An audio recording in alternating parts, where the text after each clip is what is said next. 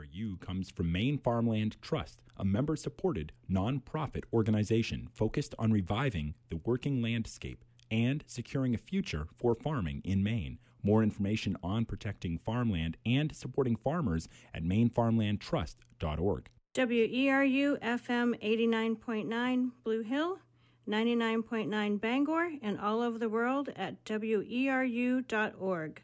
A healthy choice. You are listening to Community Radio WERU FM 89.9 Blue Hill, 99.9 Bangor, and streaming online at WERU.org. Common Ground Radio with your host CJ Walke is up next.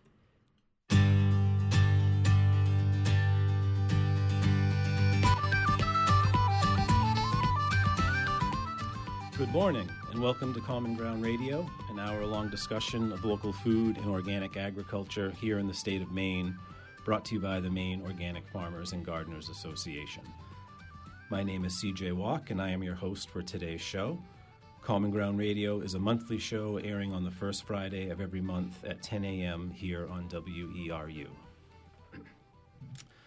On today's show, we are talking about herbalism, herbal medicine, and the preservation of herbal traditions. Simply defined, herbalism is the study and use of plants for medicinal purposes, but its practice extends much deeper into philosophy and lifestyle. Um, so, today on the show, I have three guests with me in the studio, and I'm very pleased to have them all here and live in the studio today. So, first, I'll introduce Kathy Langelier from uh, she is farmer and owner of Herbal Revolution Farm and Apothecary in Union, Maine. Kathy, thanks for being here. Thanks, CJ. And then Jillian Twisla, okay, clinical herbalist and health educator of of Hyllantree, which is in Hope, Maine. Jillian, thanks for being here today. Thanks for having me. Sure. And then Lauren Pignatello, correct. I'm making sure I get all the names proper. Um, in Lauren, it has Swallowtail Farm and Creamery, which is in Whitefield, Maine, but also Milk and Honey of Swallowtail Farm, which is located down in Portland. And we'll get a chance to hear a little bit more about all that. Um, so again, thanks everyone for being here today on the show. And I'll let listeners know that about halfway through the show, around 10:30, we'll open up uh, the phone lines for any questions or comments, and I will give out the phone number at that time. But to kind of get going, I'd like to come back around to each of the guests and give each of you a minute or two to kind of introduce yourself and talk a bit about the work that you do. Um, and how about we'll just go kind of clockwise and we'll start oh. with Jillian. All right. Put thanks. you on the spot. um, let's see. Do, do we want to do a little bit of background or just what we're doing now? Yeah, just give me a, just let listeners know a little bit about um, who you are, where you are, and the work you do, and then we'll come back around and start a little bit about kind of your background of each of you and okay great so my name again is jillian twisla um, i'm a clinical herbalist and health educator and what that means right now um, well for a long time i have worked with clients one-on-one so helping people kind of work with herbal medicine in their lives to improve their health um, as preventative medicine or preventative um, health measures as well as you know, working with herbs to improve different things that might come up along one's health journey. And um, as an educator, I do a lot of teaching. I do some teaching both uh, through Tree, which is my place in Hope, and also with the Earthwalk School of Herbal Traditions. So I kind of I teach a range of things from plant spirit medicine and holistic anatomy to like a uh, Earthwalk does an herbal apprenticeship, which is more beginner level, and then an advanced level as well. Okay. All right. Great. Thank you. Kathy, we'll jump over to you next. Uh, great. Um, and thanks, CJ, for having us here. Sure. Um, my name is Kathryn Langelier, and I have a certified, a MOFGA certified organic farm in Union where I grow herbs and vegetables for my business, which is Herbal Revolution Farm and Apothecary. And we make herbal products. And I've been doing that now for going on I think we're in our ninth season of business. Okay. And um, it started off as a small garden where I traveled the whole state gathering products, and now we have a 23 acre farm. So it's it's been really exciting to to watch it grow. Nice. Yeah. All right. Thanks for being here. Thanks. Um, and Lauren, how about we'll jump over to you? Um, Hi, I'm Lauren Pignatello. Um, I'm the owner with my husband of Swallowtail Farm and Creamery and also Milk and Honey of Swallowtail Farm in Portland, which I have an herbal apothecary and a farm style cafe. Um, I've been in business um, with our creamery uh, for almost 12 years now, and I've done and studied herbs since I was a teenager um, back in the 80s, 90s. Um, and um, I give classes and apprenticeships. Um, I consider myself uh, a traditional, uh, more of a community herbalist. Um, I do consultations. Um, I travel for consultations. And I'm also one of the founders of the Maine Botanical Clinic, which is a by donation once a month clinic in Portland at my apothecary milk and honey where we see um, whoever needs care and they don't have to have anything to offer um, but just being there. So thank you for having me. Okay great. Um, so i think to start maybe just a little bit of uh, we got a, got a little bit of background from each of you but i'm kind of curious um, maybe what brought you to uh, working with plants or working uh, with herbs, especially for medicinal medicinal purposes. And Jillian, I'm kind of switched to you for a little bit of that background piece, but then I also had kind of a question about um, a clinical herbalist, and if you could also explain what that. Why I call myself that? Yeah, sure. Explain behind that. Um, I'll start off with a little bit of my background. I okay. think probably like most herbalists, I've been in love with plants my whole life. Yeah. um, but I really didn't know that um, working with plants in a medicinal way was a thing until I was probably 18 or so and left home and started traveling. Mm-hmm. I did a lot of traveling um, from the time I was 18 until my mid 20s. So I I lived, let's see, down in the Southwest and traveled around Europe, Eastern and Western Europe, and South America, and kind of um, everywhere I went, I got sick because I was really good at you know being a teenager and not being careful. So I had lots of opportunities to um, be treated by local people who were working with medicinal plants and and so it became an interest of mine. I started learning a lot on my own and then in my early to mid 20s I decided that I wanted to do some more formal kind of education and um, I guess it's complicated to describe why, but for some reason I was really drawn to this program in Australia. So I ended up going to Australia. You know, mm-hmm. it's like a very post colonialism type world when you're going to Australia to learn about European traditional herbalism. But that's what I did. Um, because Australia had a naturopathic program that was based on a bachelor's level um, degree. So in this country, we have naturopathy as a graduate level, um, but your bachelor's has nothing to do necessarily with naturopathy, and I wanted to study naturopathy. So I went to a place where I could do that without a prior degree. Um, and it was a great program. It's based off of the program here um, at Bastyr, and they had a large medicinal garden and they grew a lot of plants. It was a very clinical program, so it was very much um, clinical skills right off the bat and very science heavy. Okay. And the reason I'm starting off with that is to say that for my own path, I found probably about three years into that program, I became pretty disillusioned with approaching herbal medicine from that perspective. So mm-hmm. I really found that I got to this stage where I felt like, I mean, I still remember I was in nutritional pharmacology and I was thinking, I had learned enough by that stage to understand that there's a lot in science that we really don't know, um, that we kind of pretend we know. So I remember just rote memorizing pathways of minerals and plant constituents in the body. And the truth is that we really don't know what, for example, zinc does in the body once you consume it. Every body is different, everyone has a different biochemistry. Mm-hmm. Plants have spirits and complex physiologies and um, and so I left the course and came back to the States to really focus in on a more traditional and grassroots perspective of herbal medicine. Okay. Um, I call myself a clinical herbalist because I do have a more clinical background mm-hmm. um, and because I do work with clients in a professional way. Um, but clinical, I go back and forth between clinical and community herbalist, honestly, for myself personally. Okay. And I, I've developed in the last five years or so um, a much greater interest in working with the spirits of plants and plant spirit medicine. So that plays a really big role in how I practice as well. Okay. All right. Thank you. Did that answer all your questions? Yeah. yeah. Great. Awesome. Somebody else's turn. um, Kathy, I guess we'll go to you next and get a little bit of the kind of the background and what brought you to yeah. to herbalism, so to speak. Yeah, similar as these lovely women I'm sitting with here. Um, it started.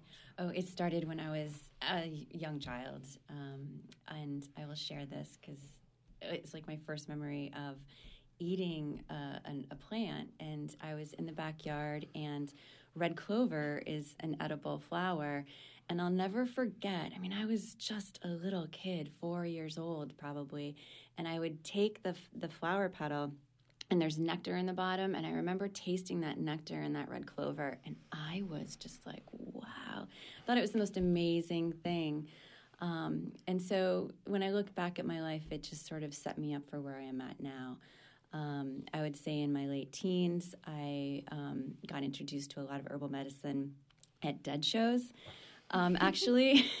and and also with the books I was reading at the time, um, I was doing a lot of outdoor education, and um, I I pretty much spent my growing up in Maine. I spent all my summers and time outside, so I knew the plants and I knew what was edible and I knew what was medicinal.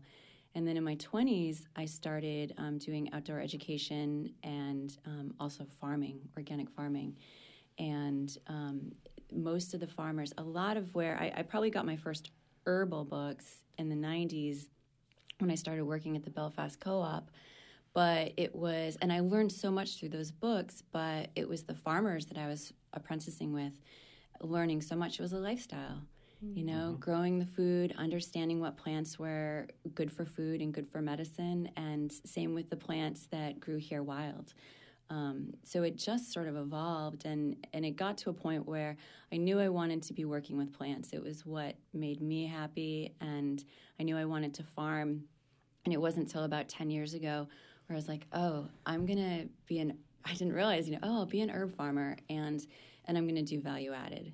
Mm-hmm. So it just has been this like evolution, and it's been a really beautiful journey that's got me to where I'm at today, and and now I have this business and um, and I'm and you know through all of this there's education. I'm I'm constantly learning. Not only am I always learning every year and season when I'm working with the plants but but I'm also continually getting educated you know going to workshops um, taking classes. I look at this as a lifelong path. This is you can never learn everything. If somebody says that they're a master I mean you can say you're a master herbalist but if you say you know it all I don't know like it, there's just so much to learn. So I look at this as like a lifelong kind of path and journey.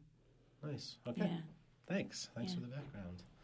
And Lauren, how about um, some background and, for you? Yeah, and I'll just comment that I think we're all students of the plants. Right. You know, yeah. the plants are our teachers, and yeah.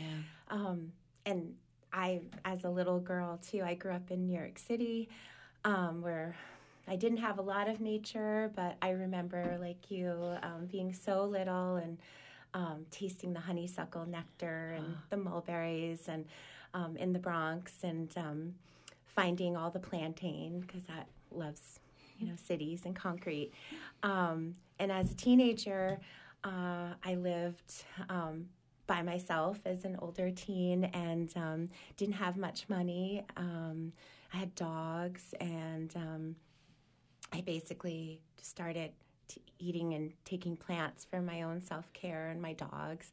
Um, and lucky enough to live close by an old root apothecary where I got to really, you know, be part of um, something old and um, kind of tap into um, that inner calling mm-hmm. and that inner knowledge. I think that we all have um, if we listen. Mm-hmm. And um, from New York, um, I moved to Maine, um, met my husband on a blind date, moved up to Maine, and had my first garden on uh, Orr's Island and just started growing everything. I remember that first winter um, on Orr's Island, uh, you know, I really hadn't been in nature a lot, and so that first winter, gathering the frozen rose hips and making all sorts of potions, um, being really inspired by the island and the nature around me, and um, starting to grow medicinal herbs and forage for them. Um, and then I started my family. I have seven children. My oldest is 22. And that journey of having a family really brought me to where I, it just brought me full circle of caring for the children with the plants. And that opened up a whole, uh, a whole nother range of community for me where um, I was the one in our community of young children where people would call me. They'd come to my house in Harpswell and what do I do for this and what do I do for that? And um, that was something that you know I was I've been doing since I've been in my twenties, um, and just reading.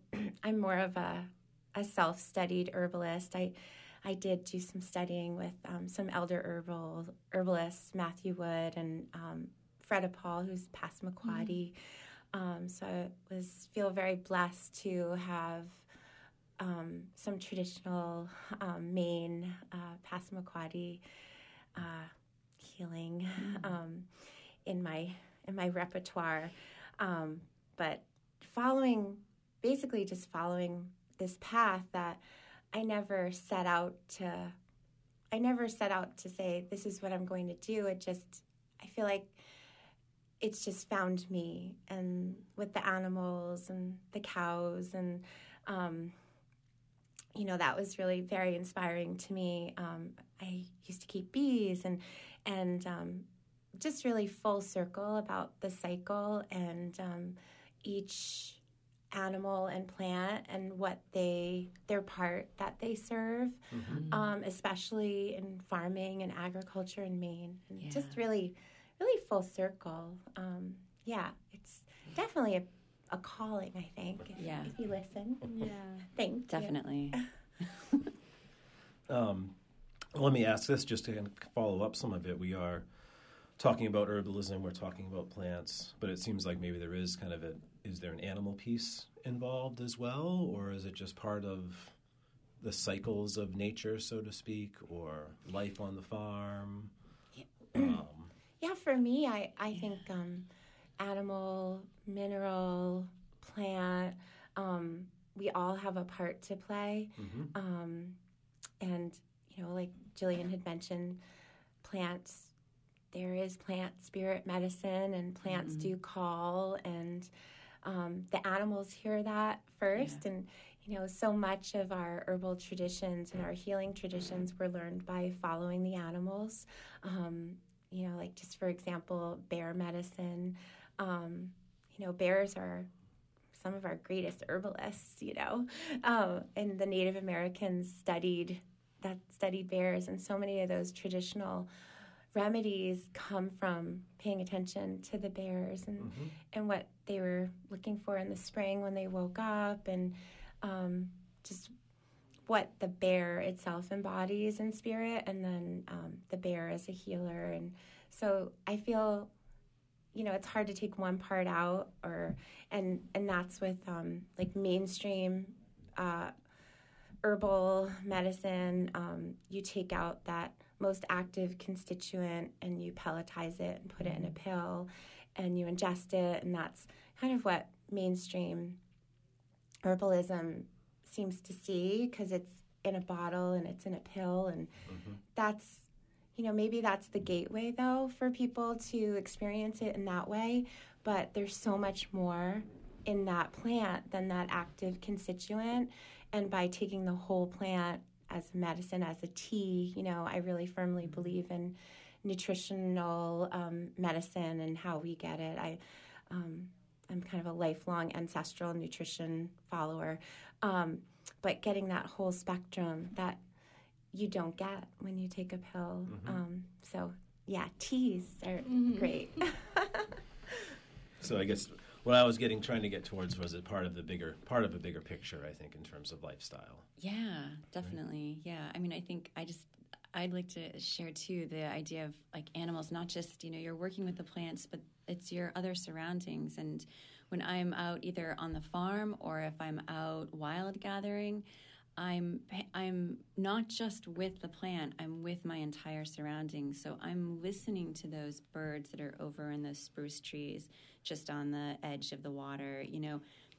I'm bringing all of that in to actually the medicine. I, like it's not just the plant itself. It's it's. I feel like I'm I'm bringing that experience into mm-hmm. whatever mm-hmm. it is I'm harvesting, and my intent to use with that plant that I've harvested. It's it really is like what's what else is happening? What are the bees doing? You know there's there's a lot to be said and and and the birds and the and even the winds you know what what direction is the wind coming from? Um, yeah for my medicine making and harvesting and working with the plants that all plays a huge piece. Yeah, and they're just you, there's so much more in that medicine than when something is brought down to its so-called yes. active constituent and pelletized in a factory setting, and exactly. it's wildly different. There's another piece too about you know talking. We're talking about animals um, being a part of the medicine. Another piece is that I feel like something that Lauren mentioned is that in having kids, the way that that deepened your herbal practice and being a part of community. Mm-hmm is that animals and children are so receptive to herbal medicine because they don't have this head full of beliefs around what medicine should or shouldn't be. Mm-hmm. And so you really find that working with herbal medicine with animals and children is um, it's it's one way to really build your confidence in herbal medicine and to see just the magic that can take place in healing when you when you bring the two together. Mm-hmm. Yeah, they're so receptive. Yeah. yeah so they don't have these preconceived notions of what's right or wrong. Or yeah, this isn't going to work. You can you can control a lot if you believe something won't work. Your mind is powerful. So powerful. Yeah. Okay.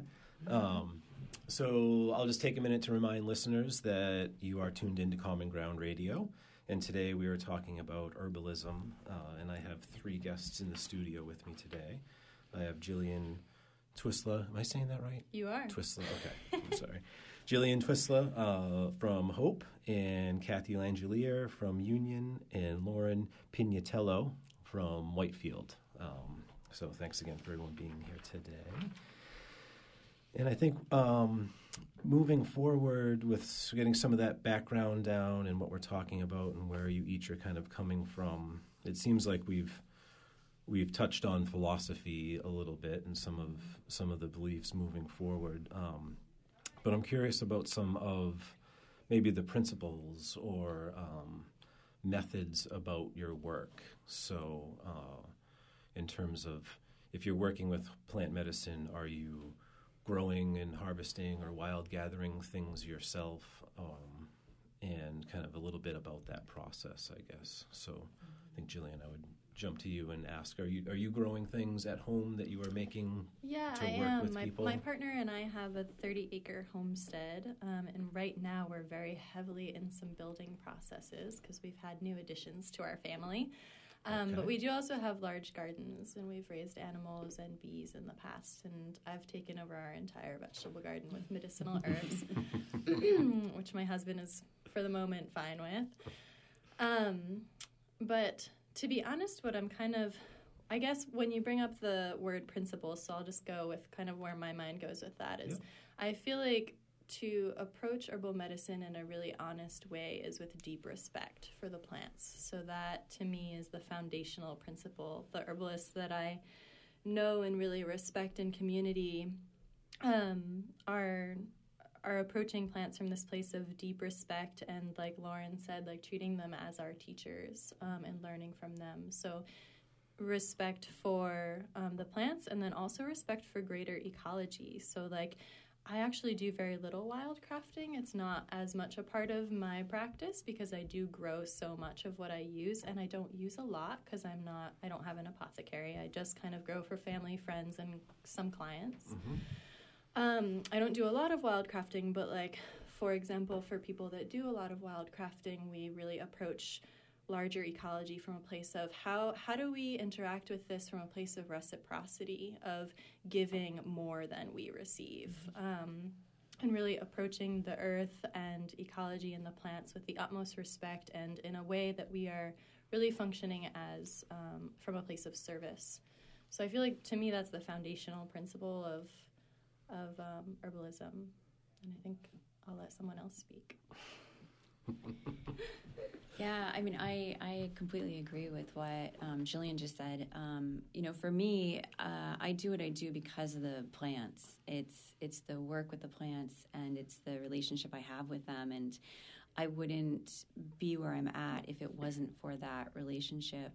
And for me, it, it has kind of evolved in a way where it, I went from growing everything and i did do some a bit of wild gathering um, to now that i have this business it's i'm constantly checking in and needing to check in with myself on what feels right and what's okay because you know i i do have a business that i am growing but there's certain plants that i for instance, won't work with on a large scale, and there's certain things that I'm okay with working on a large scale. Mm-hmm. So, you know, working with, um, and, and, and so it's like using plant material that I can grow on the farm or other farmers here in Maine can be growing that I can have access to.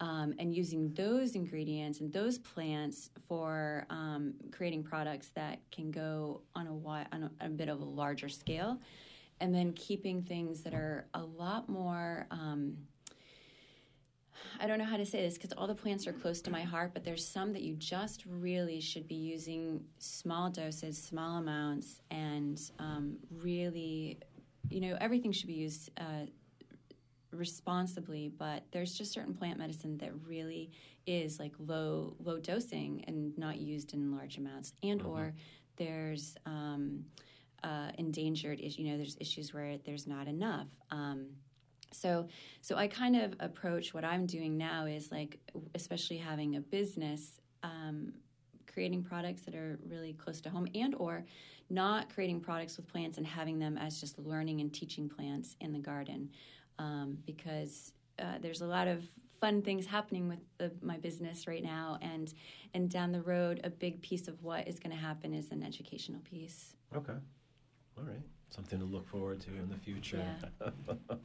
nice. And what Kathy said about endangered plants, there there are endangered plants, and um, we're so lucky in Maine um, yeah. because we have the bounty of so many um, medicinal, healing, edibles. There's just so much at our fingertips, mm-hmm. and I find in my practice that I don't need to use um, endangered plants um, because there's so many other things that I can use instead. Mm-hmm. Um, there's just there's just so much, and in Maine there are also a lot of invasive plant species, um, which are wonderfully medicinal, and it's actually helpful for us to to use those plants um, in many ways. And um, there's just uh, yeah, there's there's so much um, just using those regional plants and uh, and again just being so blessed coming you know being in maine and getting to do this um, and the plants really i feel like if you listen um, they do call to you mm-hmm. what is needed um, i grow a lot of plants i have gardens um, at home and uh, in Portland at my apothecary, which is really fun because it's just raised beds um, in the East Bayside section. And there's flowers and herbs, and sometimes I throw some vegetables in there. And I find it's really, you know, full spectrum. We're, we're filled with butterflies in the summertime, even hummingbirds. And I also, um, so I use I use those plants a lot and I do love to respectfully wildcraft and forage. Um, I find it's being out, especially now in the winter time. Um, I do a lot of tree tree mm-hmm. medicine and a lot of tree harvesting, um, branches and uh, tips and things like that. Mm-hmm. And being out in nature in the still and the quiet and being able to listen to what have you but i the plants do do call and having that very magical full part of the ecosystem really come into your healing um, I, I, just feel like it's very full spectrum.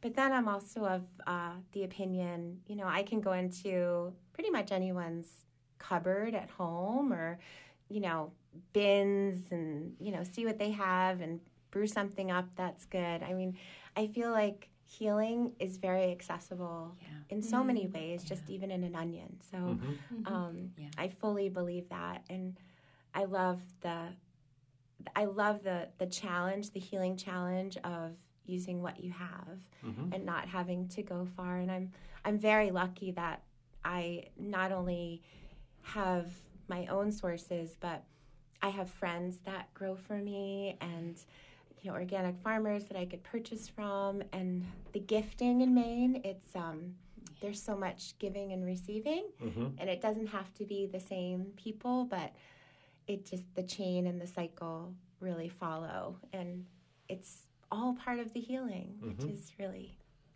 Seems like great. there's a nice community around it. It's um, amazing. Yeah. yeah. there is. We're so yeah. lucky. I feel that way too. Mm-hmm. Yeah. Um, well, uh, I'll just let listeners know that this is Common Ground Radio. Today we're talking about herbalism and look to open up the phone lines here in the next minute or so to take any questions or comments people may have. And that toll free number is 1 866 625 9378. Um, I think the next piece I'm curious about about working with people. So how, uh, Jillian? I guess I'll just ask with you, and we're just kind we're of going, going clockwise. Clockwise, it seems, but feel free to chime in at any time. I'm just kind of curious how that interaction happens. Um, someone contacts you, contacts you because they're maybe having an issue or just looking for a healthier approach to life. Um, Sure. I want to. Um, I'm sorry not to just jump right into answering you, but I do just want to say off the back of us all really gushing about the community here in Maine, I just want to say that for listeners who are really interested in getting involved with that community, um, Milk and Honey down in Portland is a great place to stop in. Yeah. We were joking earlier, like it is a hub. There's classes and there's um, an herbal cafe, and there's so much going on there. And up in the mid coast, we have so much here. A really great thing to attend if you're wanting to get involved with the herbal community in Maine is the Maine Herbalist Gathering, which happens okay. usually in the fall, often October. Mm-hmm. It's a really accessible gathering. It's a conference, there's classes, and it's it's very accessible. So that's something to look at if people are interested. Um, and then I'll come back to answering your question, which had to do with um, working, working, with, with people. people. Yeah. Okay, so, and I should actually say, um, because I've been on the radio before, and then I always get a bunch of emails afterwards that I am actually not taking clients right now and won't be until about mid to late March. Um, but the way it works usually for me, it's mostly people have come to me after seeing me teach. Mm-hmm. Um, uh, you know, seeing me give a talk. I give talks at Common Ground Fair every year and do talks around the state. Um, I have some talks coming up, but so often people contact me after seeing me teach. Um, and generally, consultations will happen such, I mean, for me, the most important part of a consultation is really listening, is deep listening to a person's story, mm-hmm. honoring and validating their health story. Um, I work a lot with the energetic as well as the physical. So in a consultation, I'm really both assessing. I'll do I'll do an intake. I'll the way that I was trained. So I'll take a person's health history, um, and at the same time, I'm assessing their energetic presence. Mm-hmm. So what kind of stories are going on here? What are the patterns, and what parts of the body are those playing out in? What is that related to from an emotional, spiritual point? and then what plants are showing up. So plants will always show up um, if they're wanting to work with someone, if they can be useful. Um, so I work both from this very like actions and indications and materia medica standpoint, and then also from this just what plants are showing up that want to work with this person, or what stories um, are is this person telling themselves that are really making it hard for them to shift and heal those are kind of the two aspects. So it, normally consultations are for me like Oh gosh, it really depends on how much the person sure needs to talk. so, variation, but yeah. like an hour and a half to two hours is pretty good. It can get mm-hmm. a little exhausting for the person after that, so I try to keep that as a limit. Um, but an hour and a half to two hours, and then we might talk about suggestions for lifestyle changes, um, for changes in you know relationships or emotional stuff that's going on, mm-hmm. and then which plants are really showing up as allies from maybe a spiritual perspective. You know, really teaching like um, gosh, there's so many plants, but like calendula is one that comes up a lot when people have poor boundaries in relationships. And so a lot of their health stuff has to do with the sacral chakra and reproductive issues, stuff like that. So there might be a plant that comes in a very spiritual way like that and mm-hmm. also want to be used physically, or I might go the route of more like a really restorative, nutritive tea um, on the physical. Mm-hmm. And it, it's a little bit different with everyone, depending on what they're presenting with and what their needs are, and also what they're ready for, you know, what they're actually ready to, to do in their life. Um, yeah, I feel like, gosh, there's so much you can say, so I'm going to yeah. pass the mic. yeah. Um, well, for me at this point, I don't feel like I have enough time to really dedicate to working on a clinical level with people um, because I do agree with Jillian. It, it takes, it, you want to give that time and respect to work with that person, to listen to them. And so while farming and running a business, it's, I've discovered it's just far too hard. So I've kind of set the clinical piece aside. That being said, um, I still feel like I put myself, I still feel like I hold a presence as a bit of a community herbalist. And, and I do, um, people I get asked a lot of questions a lot of times, and I do sort of have to assess like can, you know do i feel comfortable even recommending anything in this situation without doing a full assessment? And sometimes i do feel it's okay and often will refer people st- sticking to like restorative nutritional um, uh, herbs and tonifying herbs. And if it feels like it's something that's a little bit more like oh you know you should you should go see so and so. You should go see Jillian when she starts, you know, up in March again. So for me, I I make my position as I'm making the medicine for the clinical herbalist that can't. Mm-hmm. For those that are not able to grow the medicines or have the time to fully stock their their apothecary, I feel like I'm able to provide um, things that maybe not everybody can grow at this point. Mm-hmm. And and down the road again with um, in the future of the of where I'm going, I, I am considering um, opening up um, more space for clinical work. Yeah. Okay. And Lauren, for you, do people um, down at Milk and Honey, I guess, would be the place like? Yes. Yeah, um, mostly. Um, I used to do uh, consultations out of my house, um, and now I mostly do them out of Milk and Honey just easier. Mm-hmm. Um, there's so much there and a lot of herbs, and um, we share the space with Taproot magazine, so you can look at a magazine while you're waiting. Yeah. um, but yeah, I um, I find it's a, just a good atmosphere. Um, we have a lot of a lot of stock, um, a lot of plant spirit going around um, down there. And usually people call me or email me, um, stop in, make an appointment. I do have people stop in and ask questions while I'm there. Um, so it's like Kathy said, you know, sometimes you can answer something and give people a little a little nudge. Um, and then other other times it's better to meet in private mm-hmm. um, and have you know have some really one-on-one time. Uh, I find with most people, uh, really the most important thing is being heard. Mm-hmm. and people want to be listened to. They want to be able to like jillian said tell their story.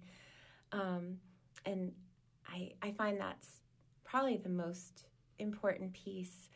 Um, i do a lot of um, jillian mentioned um, i do a lot of uh, intuitive medicine. Um, that's probably one of my stronger uh, my stronger attributes is in my intuition. Um, and so I never, you never really know, um, mm-hmm. you know, till you take a look at someone. But, um, but I do a lot of that. And uh, two years ago, I, uh, I went to Standing Rock out in North Dakota um, and I stayed at the Rosebud Rosebud Sicangu camp at Oceti Sakowin.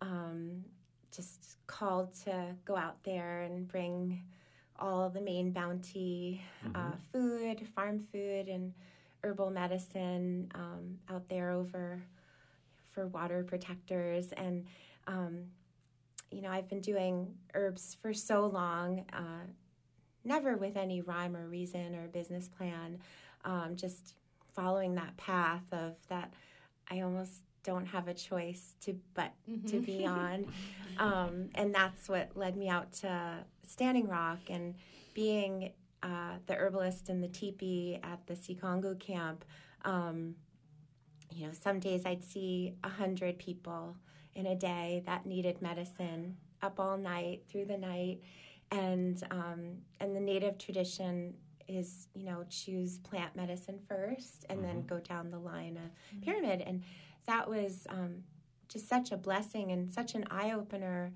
to be there and to have that privilege to be in a have a healing relationship with people who were willing to trust me um, and see families from children to grandparents who all you know, resided together. Uh, but that that really opened opened my eyes to so much more that um, the exchange of what we're here for. Mm-hmm. And um, and then I brought that back to Maine and started doing um, by donation Wednesdays. And now um, I'm part of the Maine Botanical Clinic. We meet uh, once a month and the last Thursday of the month, and you can come in and see. And and I that's that's really my biggest belief. I think is plant medicine to the people. Mm-hmm. Um, that we all we all are equal in in this and we all can be a part of of healing each other ourselves and collectively in mm-hmm. society so okay you guys are all in such agreement. Yeah, definitely. Just nodding at each other yeah. the whole time, um, which is wonderful. Like smiling um, and yeah, yeah. I know. um, uh, so I guess we'll let listeners know again, Common Ground Radio here this morning. We're talking about herbalism. Uh, the phone lines are open for any questions or comments, and that number is one eight six six six two five nine three seven eight. And I think my next question is if someone is interested, um, beyond getting in contact with someone if they're looking uh, for some help, but if someone is interested in learning a little bit on their own, and maybe like in their home garden, I guess is the route that I'm going. Are there um, some plants, some introductory plants, or some things that people that just want to get the ball rolling, uh, get a little bit of education using their own hands? What are some of those routes you feel that people, um, or routes, I should say, rather, that people may take to try to get a little bit of more personal learning uh, that way in their own in their own gardens? Some yeah. favorite plants maybe or yeah. yeah absolutely it's actually there's so many options for how to answer that it's yeah. really hard to decide i mean one of the things that i feel like i say a lot is just get one of get one of rosemary gladstar's books like uh, mm-hmm. uh, what's um it's called a beginner's guide yes it is yeah to herbal medicine, yeah, but one I of so. one of Rosemary Gladstar's books, and just start growing a few plants and start mm-hmm. working with a few plants as tea, like especially the nutritive plants mm-hmm. like nettles and dandelion, mm-hmm. um, and so grow them in the garden and spend time with them, and you know dry them for tea or make a fresh tea, make a simple t- tincture. Rosemary's um, more like introductory books have so many recipes and there's so much herbal lore. It's really accessible and beautiful and fun to read, and you can just kind of integrate that in your life in a small way mm-hmm. and kind of let it build over time. And I almost feel like when people are like really gung ho and really want to learn about herbs, I actually feel like it's a better way to start in a small and mindful way mm-hmm. in your garden and with one plant at a time. Because once you really build a relationship with one plant or a couple of plants, it's almost like it teach it reteaches you how to have relationship with you know different species like so mm-hmm. many people have forgotten how to build that relationship and once you build that relationship strongly with a few plants it's it's like the rest of the world will start to open up to you. Mm-hmm. Yeah. Um, so that is kind of like the first thing that comes to mind for me. Um, I will say that I've also done this talk a couple of times at Common Ground Fair, and it's something that I'm going to put up on my website as like a free, you know, open source thing, which is just um, a guide for like if you really want to learn this stuff and you don't have a lot of money for classes. Um, here, here are some books that you can get at the library or get mm-hmm. your local library to purchase and and these are kind of the steps you can take to start working with plant medicine in your own life and your family for your kids in a safe way you know with mm-hmm. with um, some guidance around safety because there's amazing we are so lucky in this country so many of our elder herbalists have written yeah. incredible books yeah. Um, and that's rare. That's not true. Mm-hmm. Like that's not as true in Australia. There's a few Australian herbalists you know, where I was studying before that have really put their knowledge into books. But for the most part, it's mostly accessible through in person training. And so making use of those guides. Okay. Um, well, it looks like we have a caller. So we have David from Brooklyn. David, if you'd like to go ahead with your uh, question or comment, please. Yeah, I just want to chime in so that uh, you know there's not any chance of you feeling like you're talking to a vacuum.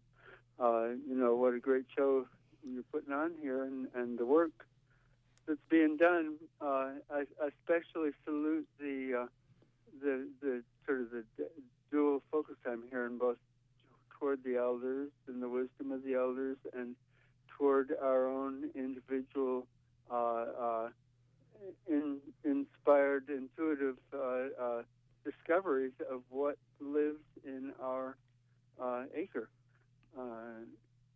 you know, I was uh, I had cut some uh, birch seed, saplings with my pocket knife because there were way too many of them, and I was idly skinning the bark off them one Sunday afternoon just because it looked pretty, you know, uh, to see the bare wood and the bark was sort of smelled good, and I ended up sending it down to my kid who's uh, chefing the bark down in uh, uh, Washington, and they've come up with a some kind of a fizzy drink out of uh, birch bark, you know, which I didn't have any idea would happen, but the, the whole thing just sort of unfolded.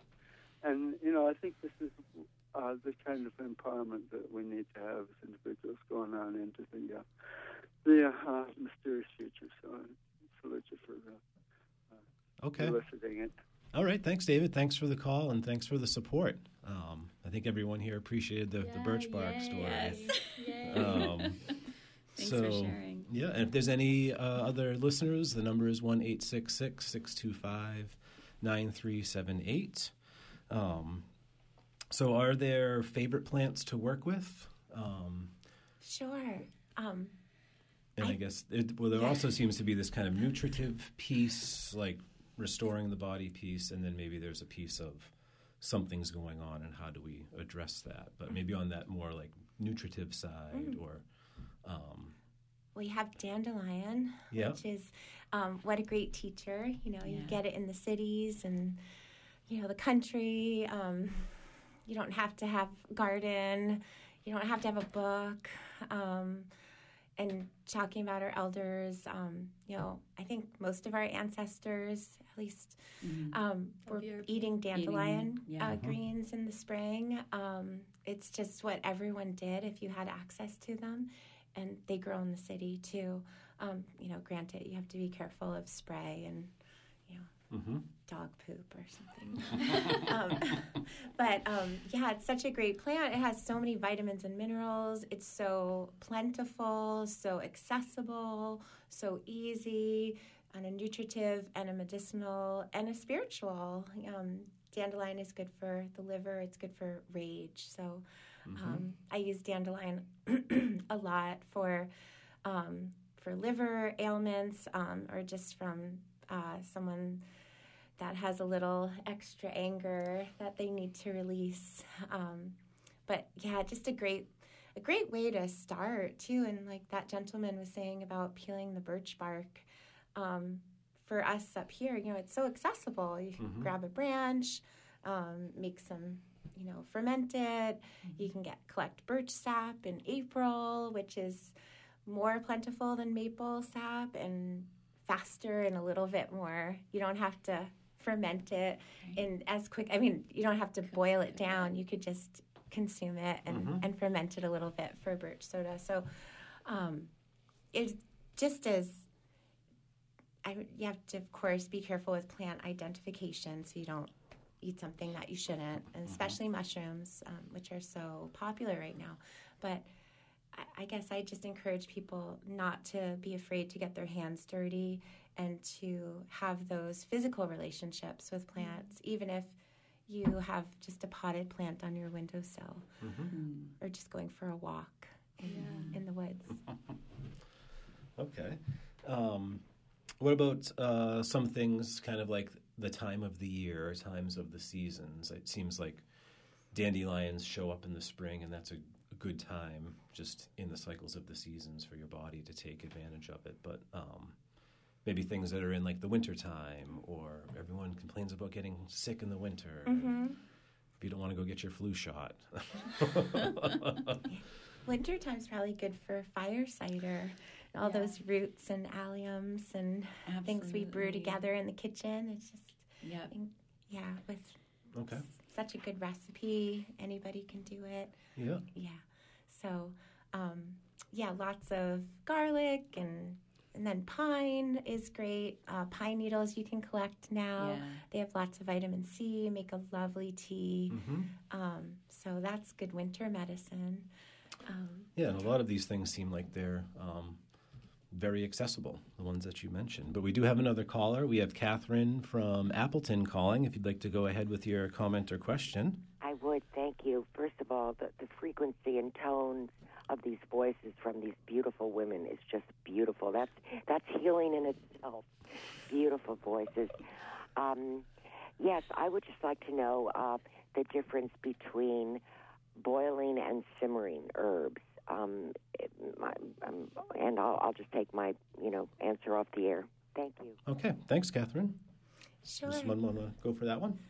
I'm Boiling s- versus simmering? Yeah, I say simmer. Um, simmer for for most things. Yeah. Um, low simmer, long uh, roots, barks, um, just Mushrooms. mushrooms, long hours. Crock pot works great. Um, just low heat, extracting those medicinal properties. Um, if you're in a hurry, you could boil. Um, might lose a little bit of the properties and miss out on some magical things happening in between waiting. I know, being patient. And one thing, if I could add, um, with aromatics like mints and um, lemon balms, things that are very aromatic, um, when you are taking hot water and putting it over the herbs, those um, wonderful essential oils can dissipate really quickly. So, what I like to do is quickly take um, a mason jar cover or some sort of or like a um, a plate or something and put it over the cup while it's steeping, so not to lose um, a bunch of those um, wonderful uh, terpenes and essential oils that are in the plant. So that's another thing that you can do as well with those really lovely aromatics. Yeah. So you might be losing those in, not- the, in the steam. In the steam. Yeah, or- and I don't especially like using boiling water. You know, I'll let the wild water get hot, but um, if it gets to a boil, I'll wait a minute or a second or two before putting it over those those herbs and then covering it. Okay. Okay. How about any um, any other tips for folks that are looking to put some things together at home? Which is probably like extremely broad, but Yeah. totally. Just get out there and play. you Yeah. know, have a start with simple, safe herbs. And I think we're all kind of gravitating really towards the nutritional herbs Yeah. in this talk because it's something that's really safe to say on radio. Go work with nettle or dandelion. yeah. Um, but yeah, just play. Just start working with things and have fun. Yeah. Yeah. Elderberries and honey. Even honey itself Oh, is yeah. just, Yeah. I mean, the bees are doing all the It's work true. for us, Yes, you know, collecting all all the- the nectar. Yep. So local, you know, buy local honey. Um, even a spoonful of honey, you have a prickle in your throat, you know, then you can add, like Kathy said, you know, you can have a little lemon balm tea, add a little honey to it, or um, just such an easy way. Um, and old Appalachian cure is apple cider vinegar and honey, Yes. which I know Kathy does a lot of tonics, as I do as well. And Yeah. that, I think tonics are my favorite with the apple cider vinegar and the honey, which just, Same. You know, and then you add the plant medicine, yeah. and you have such a full spectrum. Yeah, yeah. I mean, I love the approach of food as medicine and medicine as food, mm-hmm. and I think that with working with um, foods that are already gravitating towards medicinal properties is just a really great way for people to get introduced to working with um, botanical medicine. Is what do we have in our what do we have in our cupboards? What can we use that's right in our kitchens that we're familiar with? And then, you know, then you get more interested and it just really branches out from there. Like, yeah. oh, well, what else? What else is, you know, oh, what's growing outside? Uh, you know, I mean, if you just go into your backyard, chances are most people have like just an, an, an apothecary waiting for them yeah. in their backyards and and I think starting with um, a book like any book of Rosemary's is a great place to start. And now is the good time to start reading about it because soon we have the growing season coming, and April nettles will be showing up soon, and dandelion. And so it's a really great time to sort of start getting a little bit, um, doing that reading to get prepared for the spring and summer. Mm-hmm. And I say just go and find some seeds from Fedco that you're gravity you're like gee i really want to grow this then do it. Just go do it. That's the plant for you. That's the plant for you. Exactly. And if it speaks um, to you from the catalog that's right. if it speaks to you from the catalog you're having dreams about it? do it, it. yeah. Yeah. Okay. Um, well we are getting down into the last few minutes of the show so i think as we get into these last few minutes i just wanted to get back to some of those educational resources um, and any other opportunities that listeners may have out there. So we've mentioned Rosemary Gladstone, is that correct? Rosemary Gladstar's book. Gladstar? Yep, she also has an online program, um, but really we were talking about her books as a really yeah. nice, accessible way to get started. Okay.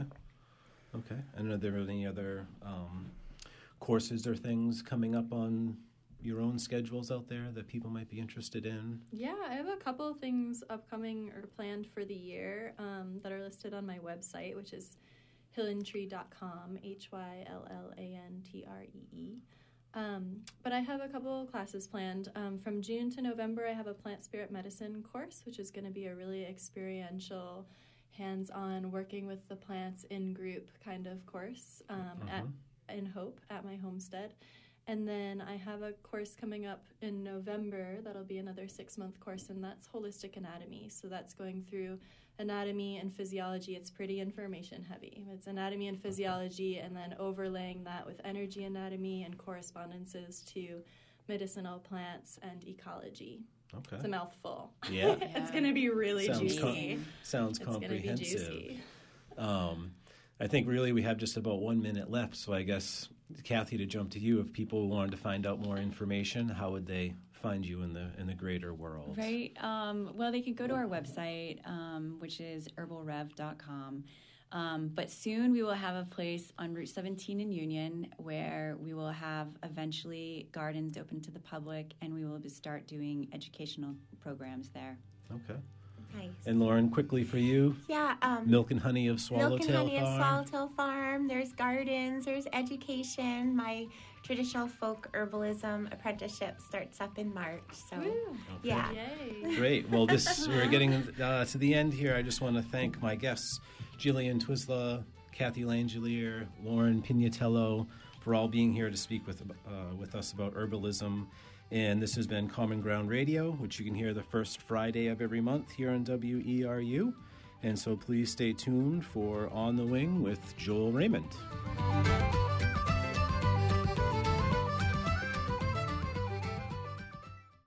Support for WERU comes from our listeners and from Collins Center for the Arts, presenting the world's only piano wind Tet ensemble 4.1 the concert is at 3 p.m. on Sunday, February